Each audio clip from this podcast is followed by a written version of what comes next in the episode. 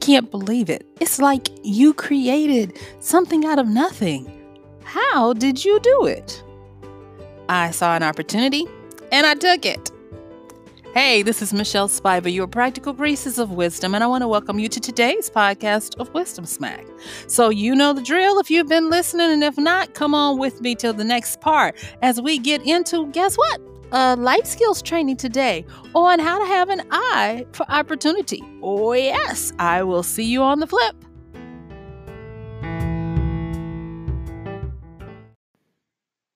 All right, y'all, let's get to it. I'm really excited. We're going to be doing a life skills training, a wisdom life skills training today on how to develop an eye for opportunity.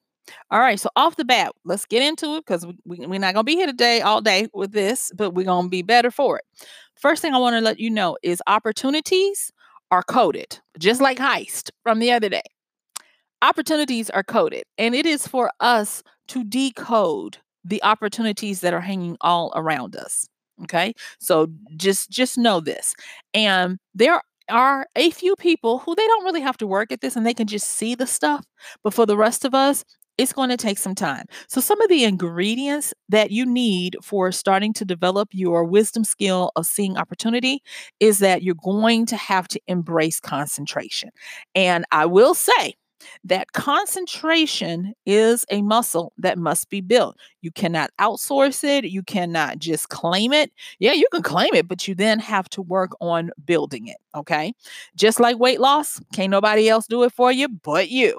All right. So let's get into uh, some of the things that you will use uh, to be able to see opportunity. Okay. So I want to kind of channel one of my uh, uh, I don't want to call him my favorite, but he is a fun, fictitious character that I like uh, for modern day. And Rob, and his name is Robert Langdon from the Dan Brown series, uh, The Symbologist. And I I'm not going to say he's as great as Sherlock Holmes, but when Robert Langdon came on the scene in a big way, because he had been in a few books before Da Vinci Code came out, but when he came out in Da Vinci Code, people kind of like had the same feeling that the folks had when Sherlock Holmes was introduced, because he looked at his world in a different way.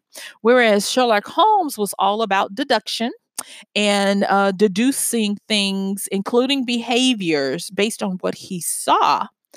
Uh, Robert Langdon looked at his world by symbols and what the symbols, the the con- the contents and the messages, the hidden messages of what the symbols were.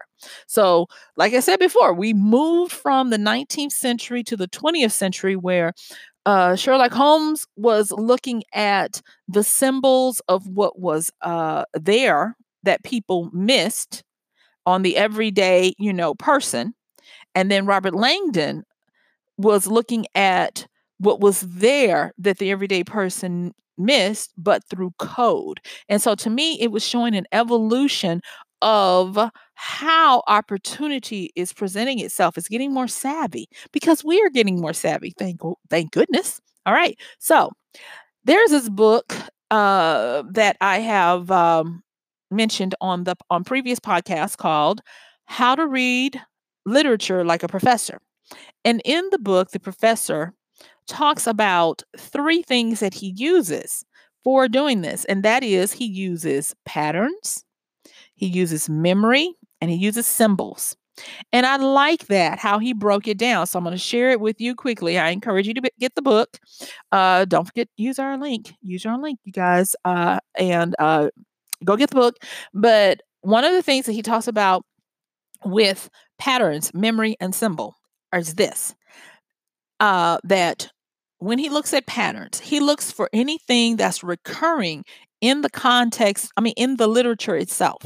And it doesn't have to be on the nose exactly the same. But if a writer is putting something in that is repeating itself, recurring, uh, um, showing itself up in different ways, whether it be a concept of denial, you know, or a concept of shadows or, or whatever it is, he looks for that. And I'm going to tell you again on this podcast seek and you will find. That is that is one of our credos. Seek and you will find.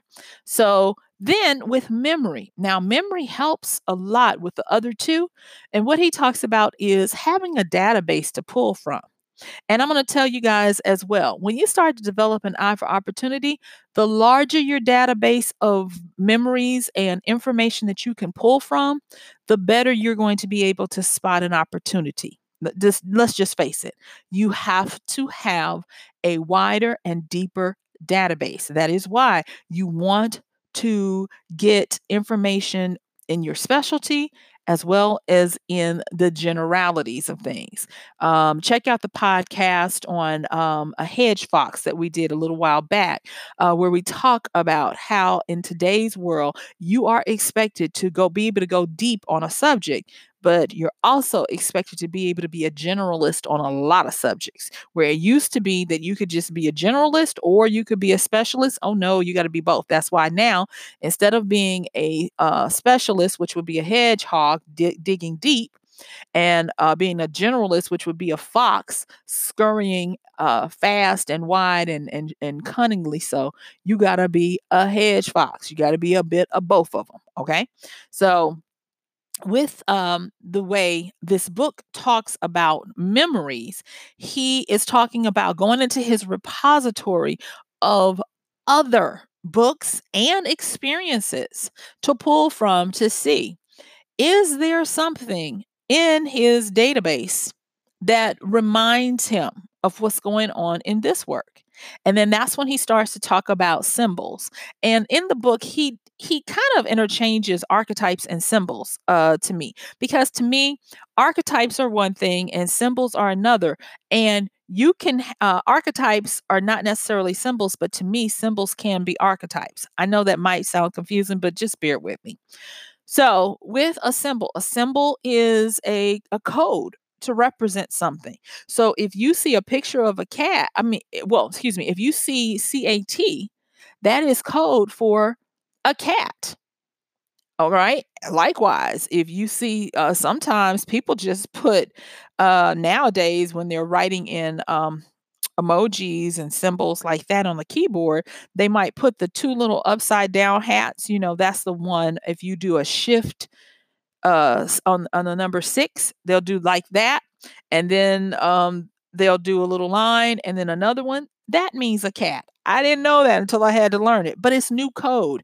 And so getting all of that information in there to be able to write in these symbols, you're having a deeper conversation based on a few little points and etchings so that you can um, move forward and and do things. Um, there's this book I've been slowly working my way through it. It's called The Code, and once I get through with it, I'll make mention of it. But I do want to say that going through it because he starts off with the history of code and then he talks about what's the difference between a cipher and a um, a cryptogram and all of that and then he starts to get into the good stuff of uh, how they were used how they came about and uh, he even talks about how writing became uh, something of a code because to put things in writing uh, Sumerian, uh, Sumerians, and uh, um, all of these ancient civilizations that we know about when it first started, it was for accounting purposes to take a census or to do math uh, for um, payment and those types of things. So the records of how they kept up with stuff because they had oral tradition for story and all of that at the time, but they they made these little tick marks and things. That is why when you find a lot of the older texts, they're always talking about how many people were in this kingdom and how many of this particular tribe or expression of race or whatever because that's how it started. But it wasn't until uh, more campaigns were waged and the necessity of communicating with people that were non-allegorical story or chronolog- uh, chronologies of, of, of histories that the need for uh, conveying these was instilled and conveying them where not everybody would know what you were saying you know? So even if you captured the messenger and they found the clay tablet with all the ticks and marks on it they might not be they might not know what that is and that's how we started coming up with lettering systems and this was the funny part that he brought out. He said at the time the kings didn't even know. So you would have quote unquote scribes and that's why when you think of a scribe you think of a wise person because a scribe would have to take what was told to him or her and then condense it down into something that made sense that kept the integrity of what was told to them, getting the facts, the tone of the message, the urgency, or whatever, the energy of the message, and then translating it onto these tablets. So these scribes were the original coders that we think of today. So when you think of people who are coding, they were people who at back in these days knew how to write and read.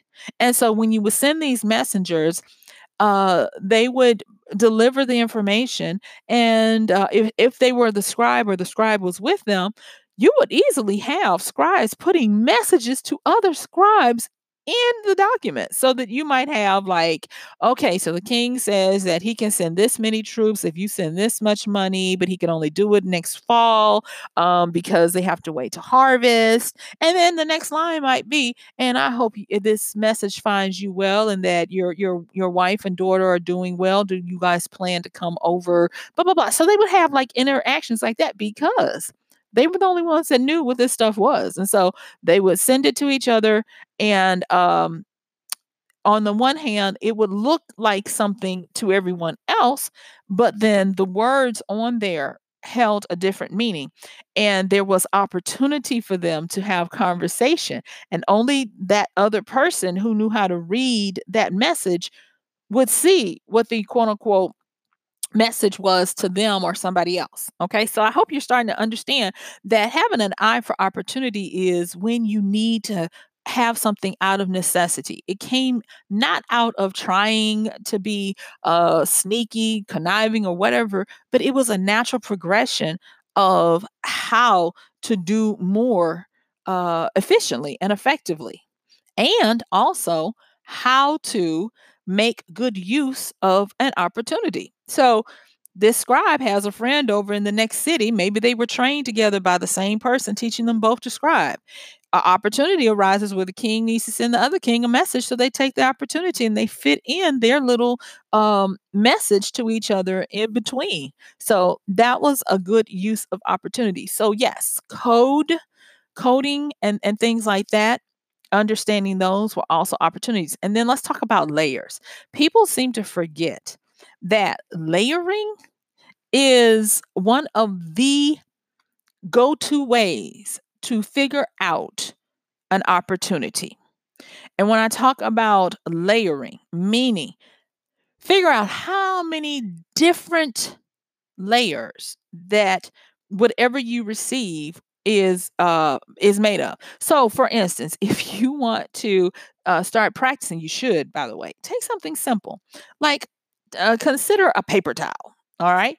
So a paper towel and you start trying to break down the different layers. And when I'm saying break down the different layers, if your mind thinks of what is it made of and you're trying to break it down that way, that's fine. Just start practicing. Or if you are a more meta thinker, and you want to or your mind starts to see what the paper towel represents and you breaking it down into that layer it's fine just start practicing because as you start breaking down the layers and the meanings and maybe even the components you're going to start to see space that is not being used that you can make use of all right? And so with robert langdon from um, Da Vinci Code, being a symbologist, one of the things that he taught us was that everything you see is icing and that the truth lies below. And when I started considering that, I got really excited because, of course, yes, Sherlock Holmes, great um, guy to be able to observe and deduce. And he would study all of the different movements, and um, he would supposedly be able to tell you what you were doing based on what you did. And just a side note, shout out to um, uh, to uh, hypnosis and um, even mesmer back in the day, even though, you know, it was wrong what Benjamin Franklin and them did to him, setting him up that way. If you don't know what I'm talking about, go Google it. We don't have time to go off in that bunny trail. But um, uh, shout out to uh, the people uh, who who came up with uh, intense observation to be able to see the little micro movements of what people did that would give them another layer of understanding because we were able to take that and build on it. Now, another thing about opportunity is that there are some people who exploit it and there are some people who expand it. And I'm going to say that neither is bad. I'm just going to say whatever the end results, let that be your litmus test. But there is a way to identify opportunity and then benefit from it. And it's not bad. So we're going to move into that area uh, now. So when you're trying to identify opportunity and make use of it, the first thing I'm going to say is this know the direction of the flow. And when I say direction of flow, if you want to start with where is the action? Where is the energy of something? How is it flowing? Or or what is it going toward or coming from? Just by even positioning yourself to look that way you're going to learn a lot. Let me give you an example. Okay i have a treadmill all right? It's a static piece of equipment and it is here to help me exercise my body and uh, keep keep me in uh, hopefully good health right? So if i am looking at the flow of my exercise equipment here now y'all bear with me. If i'm looking at the flow of my exercise equipment what i'm going to be looking at is is this going to be something that i'm going to um continually use? Is it, is it going to give me everything that I need? Or is it a gateway to something? And for the most part, people use treadmills as a gateway to something. I do. I use treadmills for my cardiovascular health and to help me in my uh, anaerobic health, weightlifting, and those things to keep tone. Um, and just by pausing to look at that. And um, trust me, this is just a first layer. I could go down and down and down, and I could even end up to where a treadmill is uh, should be a gateway because it's a misuse if I only use it because of its circular fu- function and never getting me to another place. And then I can bring in the hedonistic treadmill, and then I can bring in uh, so many different uh, things. I can even bring in the idea of the the wheel of life, the wheel of fortune, uh, the world, and all of those types of things, and so many different meanings and symbols and all of that so that I could be able to start to understand the flow of something. This is how a lot of people are able to construct and deconstruct things. Now, learning the flow of something takes time. Let me give you an, another instance. Uh, I'm going to have to give a shout out to to uh, Netflix. They have a uh, series um, that uh, it, it highlights. It's called Broken is the name of the series. And it highlights four different industries. And in one of the industries, I was not familiar. The others, I, you know, I had a little more knowledge, but this one I just didn't. I'm, I knew of it, but not anything about it. And that was the vaping, V A P I N G, vaping industry, the movement away from uh, cigarettes to now the vaping mist. And right there, you can see a flow. You can see where we moved from a paper uh, tube with a, a rudimentary, I guess, way of intake of nicotine. Okay, so we moved from that to an electronic cigarette. So, like I said, right there, we went from manual uh, to technical. So, there's a flow there. So, but then we moved, not we, but that industry moved from electronic to now uh software or user user interface friendly. Uh, think of when you had human computers then they moved to the IBM big computers with punch cards, but you still had to know code, Fortran, COBOL, and and C, C++, and all of that. And then they moved to the PC, where now you have a user interface where the average person doesn't have to know the programming language in order to use a computer. So we moved from a human to an, a, a piece of electronics to now where you had to use interface to me when I saw that because that's in my database and I'm watching this this series called Broken, that's the pattern, that's the flow I saw. Uh, because where they ended at this particular time is by um, dealing with a company named Juul, J U U L. And this company took what the uh, e cigarette community had done and then they turned it into a better PC or a um, not even a better PC. They turned it into um, a better piece of um, software that that works well with the body. And um, they talked about how they re-engineered the the shape of it and um, all the things they did to make it very human attractive, meaning it could fit in the palm of your hand. And instead of looking like an e-cigarette, it looked like a cool piece of tech, like a, a it looked like a uh, hard drive, a, a, a, portable hard drive. Uh, the kids that they interviewed, because it's been having a problem of appealing to a lot of youth, the kids were like, you could hide it in your sleeve, you could hide it in if you're female in your um, in your bra. It's very you know stealthy and um, able to be hidden. And so it hit a lot of the different points that people love in um in the fact that it oper- offered a lot of opportunities to get away with um, seeing it. And they had they even had their own little code words. If you have Netflix, go check it out.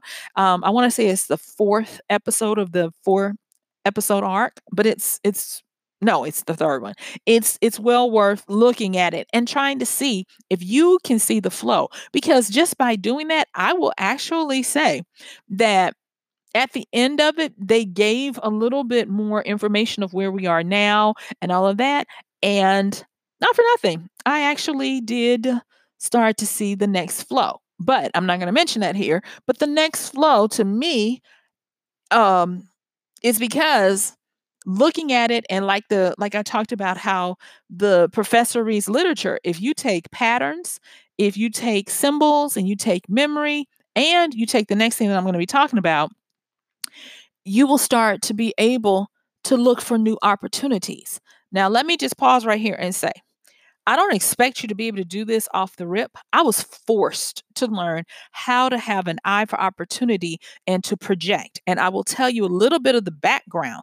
That background came from formalized training, uh, not only in uh, my schools, but in my previous work career. Shout out to the airline agencies uh, that I work for, and even the software company before that, that taught me the concept of revenue management, of being able to take what you have and then repurpose it to make more money out of it, where I started to learn uh, a lot of these things of being able to see things in a different way. And shout out to my airline industry as I became a financial analyst who taught me to truly look at trends, patterns, environmental scanning, and being able to figure out have I seen this pattern before? Where is the next step?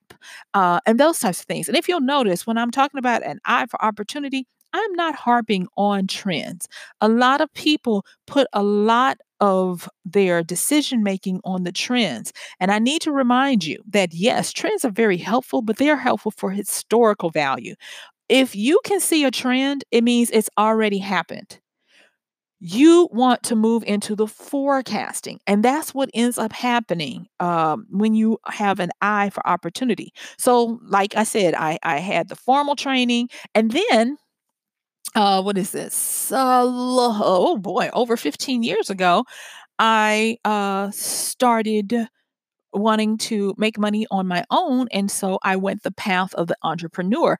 And the entrepreneur, if you would be a good entrepreneur, you will have an eye for opportunity. And so, starting to understand how to read the public, how to read what they wanted, what they needed, and how to give them something that touched on both of those started to help me with that.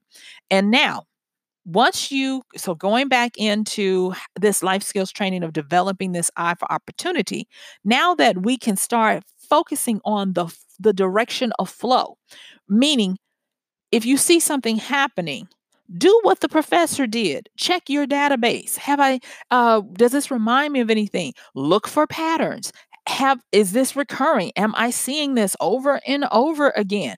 Or even has this happened before. I'm just going to give you guys a quick little insight on the Juul example from the Netflix special. And that is that when I was looking at the flow of the progression of this e-cig, I was reminded of something that uh, Edward Bernays did. And looking at what happened on his next step gave me a pretty good clue of how another opportunity could happen for that. That's all I'm going to say about that because I don't want to get in trouble with anybody. And I want to kind of like give you an option to go figure out if you can do it too and, and you could come up with something because guess what what i can see for an opportunity might be something different than what you see and that's the wonderful thing about having an eye for opportunity and it's part of that element of what's in your database if you're like, I am not seeing opportunity. That might be an indicator that you need to put more stuff in your database. You need to do more research, more reading, have more exposure. And actually, this is a big one don't have a just a local understanding. Never forget to have a local understanding, but you need to understand what is a local view, a national view wherever you live, and then a global view or even a regional view. Okay. So the next thing is is when we are looking for these eyes, I mean, for uh, developing an eye for opportunity, knowing the direction of the flow and I'll say this that the direction of a flow uh, could mean that anything that is developed goes through phases of contraction and expansion, and you need to figure out if this is a contraction or if this is an expansion. Uh, there is a certain rhythm to things uh, where there is a back and a forth and you need to know if it's a up or a down, a side to side, meaning is it more free liberal or is it more standardized or um, uh, um, structured, meaning you know conservative. Looking at those types of things of where something is, that that's you'll see a lot of times people talk about what phase uh, an industry is in, if it's if it's in its infancy and all of those types of things. Um, so that's another way that you can look at it. The other day, uh, when we were talking about how to choose, we talk. Uh, um, excuse me, how to. It's been this is this is episode number two hundred 10, you guys. So bear with me. There's a lot of them back here in this file of mine. Uh, the other day on how to decode the heist, we talked another way of looking at flow and direction, and that is understanding that uh, things, when they first come out, if they are fairly new, then they're usually going to be more free, deregulated, um, Wild West, great quote unquote opportunity. And the reason why they say great opportunity, because you don't have to work so hard to do all the stuff I'm teaching you here. You get to think about when Bitcoin came out and the quote unquote great opportunity because people didn't have to use these skills that we're talking about today. They could just come in with some money and make some money. But now, because it is becoming more regulated, it is becoming more stable. Um, the powers that be, the banks and the financial systems are trying to figure out how to get in there. You have to be more savvy to have more opportunity. And so with developing this eye, when you're able to sit there and look for symbols, patterns, archetypes, go through your memory and see have I seen this before in some other way. Uh, channel your inner Robert Langdon to understand that everything is simply that you see is the icing and that the truth lies below. Understand that you're going to have to look for the coding, you're going to have to look for the layers, or even do your own layering, decoding what you see and then knowing the flow, the direction of the flow, understanding what phase you're in. Is this is a uh, is this a contraction? Which you know, if you're thinking of stocks, you're looking at um, a bear market. If it's an expansion, you're looking at a bull market. If this is a is this a back and forth? Is this a up and down? Is this a right or a left? Getting those types of things is going to be very helpful for you, and you're going to know a lot more than you think you know, even if you're not familiar with the industry. And then don't forget the power of metaphor. Metaphor is how we learn. We take uh, what is called a periphery, uh, meaning that we move out from the center outward in trying to understand our world. That's why the pebble drop and the ripples on the water is such a great metaphor for a lot of things in life, so that we understand that and we understand that flow and how more expansive it becomes as um, it moves away from its source. So that's going to be. Yes, another way of looking at it. Let me say a little bit about metaphor and simile in understanding opportunity. So, say for instance, everybody is uh, using something and you want to see is there an opportunity? One of the things that you can do, so say for instance, you don't know about any patterns, archetypes, symbols, none of that kind of stuff, but you know your your itching itching gut is telling you itching gut that would sound like an illness. Anyway, your gut is tingling and you know there's an opportunity to be had. You can take the use of metaphor and simile to start wrecking up some stuff. So, when we talk about simile, and, and please excuse me if you already know what this is, but for those who might not, I'm going to just say simile is when you use words like kind of and like. It's where you are making a connection. So, to me, uh, simile is going to be the easiest because what you're doing is you're using an established known to describe or explain an unstab- unestablished or a hidden known uh, or hidden opportunity i should say. So if you're trying to figure out something and you're and you're like well i guess it would be like that's going to be a simile. That's going to be like when the professor was talking in, uh, when I was telling you about how the professor talked in his book of how to read literature. That's going to be part of memory, where you go into your memory, go into your database, you look and see if there's anything that reminds you of this. Is there anything like this? So words like like, sort of, kind of, those are going to tip you off that you are making a connection, um, a correlation, even, you know, to what this is that you're trying to uh, establish. But then the metaphor is going to be where it is something else. So if I say uh, th- that um, raindrops are tears, you know, eh, my tears uh, were the raindrops uh, on the paper. That is where one thing is another. And so these are going to be some areas that you do all the time that you don't realize. And they're probably going to be your strongest tools in your toolbox when you're trying to develop your eye for opportunity. So you can easily start with metaphor and with simile. Now, of course, I talked about I just talked about periphery a little while ago with the drop in the pond. And periphery is how a lot of scientists and uh, learned people look for opportunities. They look for forecasting. This is how I was trained for forecasting and being able to figure out what's coming up next. We start with something something that is at ground zero, and then we look at how it has rippled out from there. And it's easier to figure out what the next outer ring is going to be than just looking at ground zero and then trying to project all the way out.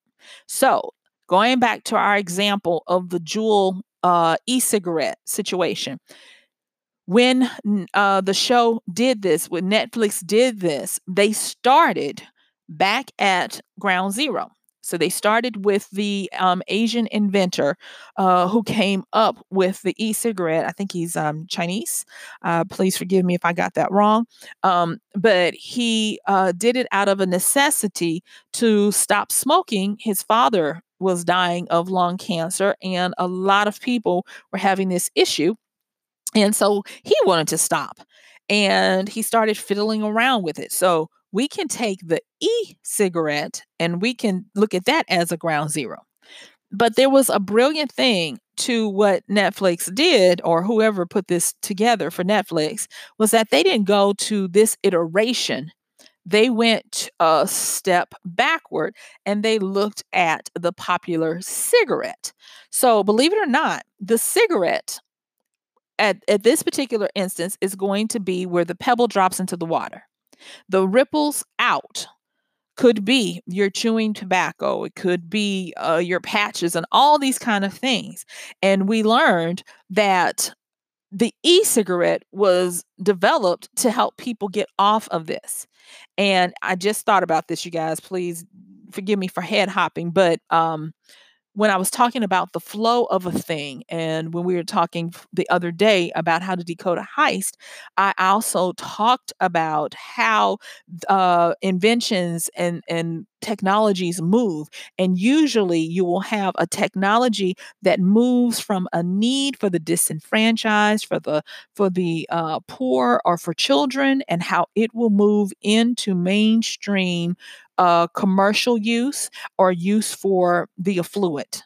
Okay. So the same thing is happening uh, with with this device. So um, it moved from being something that people could use for smoking cessation to now it's being used um, by uh, people of means who uh, want to be able to uh, present as if they're a non-smoker because this Juul is so sleek. It, like I said, it looks like a hard, a little uh, external hard drive, uh, something software related. It can be hidden in the hand. There's a way that if you pull on it and you hold it in, when you release it, you don't even see the vapor. So you could be sitting right in the middle of a no smoking restaurant, getting your fix of this thing, and nobody would be the wiser you know so anyway there's a lot um, of of things that you can see with how the flow of this happens and how looking at this through the ripples okay so then so you have the cigarette, then you have the e-cigarette, and then the ripples further out become the Juul. And then trust me, there are going to be more ripples out now because of the bad press it has gotten recently for some deaths and all of this other stuff. So there's more and more and more that you can see by just following the flow of something and um, looking at it from a fringe standpoint of what's the next natural iteration. Now, will you always get it right? Nope. But you'll never know if you just sit on the sidelines and don't take a chance. And then the last thing that, um, well, not the last thing, a few last things that I want to cover with how to start developing your eye for opportunity is to look and understand micro and macro. I talked a little bit about that before. Micro is going to be the details, the small, the individual. Macro is going to be the larger, it's going to be the, um, the group, the environment, uh, the big idea. And so when you're trying to look for an eye for opportunity, start practicing and identifying ways that you can uh, um, approach the opportunity from a macro level and a micro level. The next one is cause and effect. For every effect, uh, for every cause, there is an effect or even thinking of it as action and reaction. For every action, there is a reaction. If you op- if, if you take in a breath, that's your action. Then the reaction is once the lungs have taken out what they need for the body to use, the reaction is the release of carbon dioxide. For every cause, there is an effect too many times i when i when i was having to learn how to do my job well for a corporation uh, too many times i was looking at actions and confusing them for something else meaning that i would look at an action and i would just say okay they're doing this and then my manager would be like why and i was like i don't know and he was like for every action, there is a reaction, and for every cause, there is an effect. And he drilled that into me to where I had to start understanding people, and I'll just give you for instance. Um, I was uh, at the time I was doing um, um, sales pricing and forecasting uh, for flights at the time, and I was starting to see an uptick in a place that I wasn't aware of and why were people buying this. Lo and behold, um, I didn't realize that I just thought, oh, they must be doing some marketing to get people there. That was true. But when I started going and searching for what kind of marketing was going to happen, there was a new um, con- uh, concert happening. Coachella, anyone? okay. So um, I didn't realize that I had to stop just identifying what's happening in the now and be willing to figure out what had to happen for this to happen now. And you can easily do this. So if you see something happening now, just like the Juul kind of thing, go back and see what had to happen for everybody to be willing to have these little um, software looking sticks that offer uh, the same amount of a pack of cigarettes a day, you know, the cartridges. And you'll start to see that. You'll also start to see when you look at it that there is nothing new under the sun and that there is a flow from what is meant for adults will flow to children because of the taboo effect, and on and on and on. So there's a lot to be said for understanding action and reaction, cause and effect, micro and macro. You know, so like if we take that same example of Juul, if you want to look at the macro, because I believe the the Netflix documentary did a really good job on looking at the macro, but on the micro level, uh, they touched on it, but they didn't go deeply into it. And so the micro level, remember, that's going to be the details, the small, the individual. And then there will be opportunities that you can see to affect the individual. And um, I'll just say, say it out outright. There is a gaping opportunity for somebody to work with parents of of children who are addicted to these Juul cartridges. A gaping one. And that would be on the micro level because it's a small, it's the immediate, it's the individual, and it's, a, I believe, an untapped market. So um, there's that. Um, then the next one, and like I said before, I'm I'm not trying to give you too much because I, I, do need to give you a, a, wrap up on this and not have your head spinning. The next one is derivatives. Now, I remember I did a training course called Story Rescue a few years ago on how to teach people to take uh, existing plots and story ideas and then turn them into a derivative where they became they become a twist on the established story and in looking at uh, the derivatives, there are are trying to develop a derivative. I started to understand that you needed to have this eye for opportunity. You needed to understand what was happening. And one of the, the best ways that I learned to teach people how to develop their own derivatives of something was to start with the known and expand it out into what would be a high concept of something that people realize and, and is established with an engaging twist. And just as simple as that a derivative, taking something that is known and putting an engaging. And when I use the word engaging, it has to be something that they can connect with. It may be in the form of a person or a brand, uh, something that they can attach to. That's the engagement, what engages with them, and then the twist on it. And so being able to look and understand that the Odyssey, the Wi- the Wizard of Oz and Harry Potter are all the same story.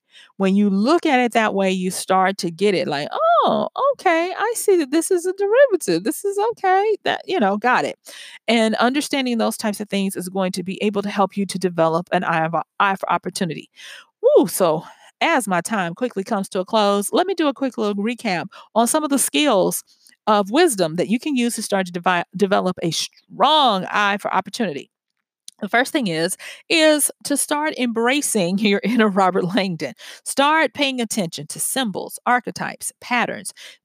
Uh, make your your database your internal knowledge of what you can pull from more re- robust so that you can start to see things and make use of them look for the codes and the layers um I didn't mention this at first, but look for things including positions, colors. Uh, do you realize that how someone is oriented in a picture, whether they're standing, sitting, kneeling, or if they're facing a certain direction, all of that's code? Yes, the colors that are chosen, all of that's code. So start being better at understanding code. And remember, Robert Langdon says what you see is just the icing. What lies beneath is where the truth begins. The next thing is start to learn or investigate the direction of flow for something. When I talk about direction of flow, we're talking about where's the energy going towards this? Is it is it opening up a gateway? Is it sending you in a circle? Understand what you're working with. Look for recurrences. Look for the rhythm of things, the contraction and expansion, the back and forth, the up and the down. And then make sure that if you have a hard time trying to figure out where the opportunity is, start with something easy. Start with similes, like, sort of, kind of. And then look also for metaphors. What is this representing in someone else's life? What is this a nice way of saying something deep or or or harder to con, um, a harder concept? And don't forget to use the understanding of the macro and the micro, cause and effect, action and reaction, and periphery where did the pebble drop into the water? Go back and figure that out and then expand it out to see where the rings of the ripples are going next and how they will look in your environment. And then, last but not least, don't forget to check out uh, a way to look at derivatives. How do I take something existing and make it engaging in a high concept where it's enough of the familiar with something that is uh, engaging with a twist on it? And those are going to be some great ways to get you started on developing your eye for opportunity. Go on and get started. Give me comments, feedback, and let me know how it starts to work for you because I'm going to tell you if you have an eye for opportunity, then you'll be able to create income out of thin air. Ask me how I know. I'll be talking about that pretty soon in one of our upcoming podcasts. So I'm going to talk to you later. Don't forget to please support the podcast by using our Amazon link at michellespiva.com forward slash AMZ. Also, check our show notes for uh, books listed or mentioned and other ways to support the podcast. And we really appreciate you. Have a wonderful rest of your day. And guess what? I'm going to see you tomorrow. This has been Michelle Spiva, your practical priestess of wisdom, with another another Wisdom Smack podcast. Bye.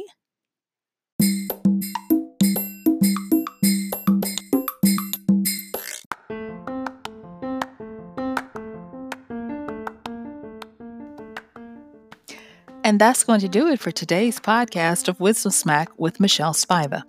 If you like this podcast, please help us get the word out. Like, comment, subscribe, and even share. And if you really like it, please help us continue to get the word out by considering using this show's link for Amazon. So when you want to go to Amazon and you do all of your general shopping, uh, please use michellespiva.com forward slash AMZ. It's simple as that. It doesn't cost you anything extra, and this show might receive a little bit of commission that will go towards helping to further get these episodes out to you and to others. So thank you so much for listening. This has been Michelle Spiva with Wisdom Smack. Bye.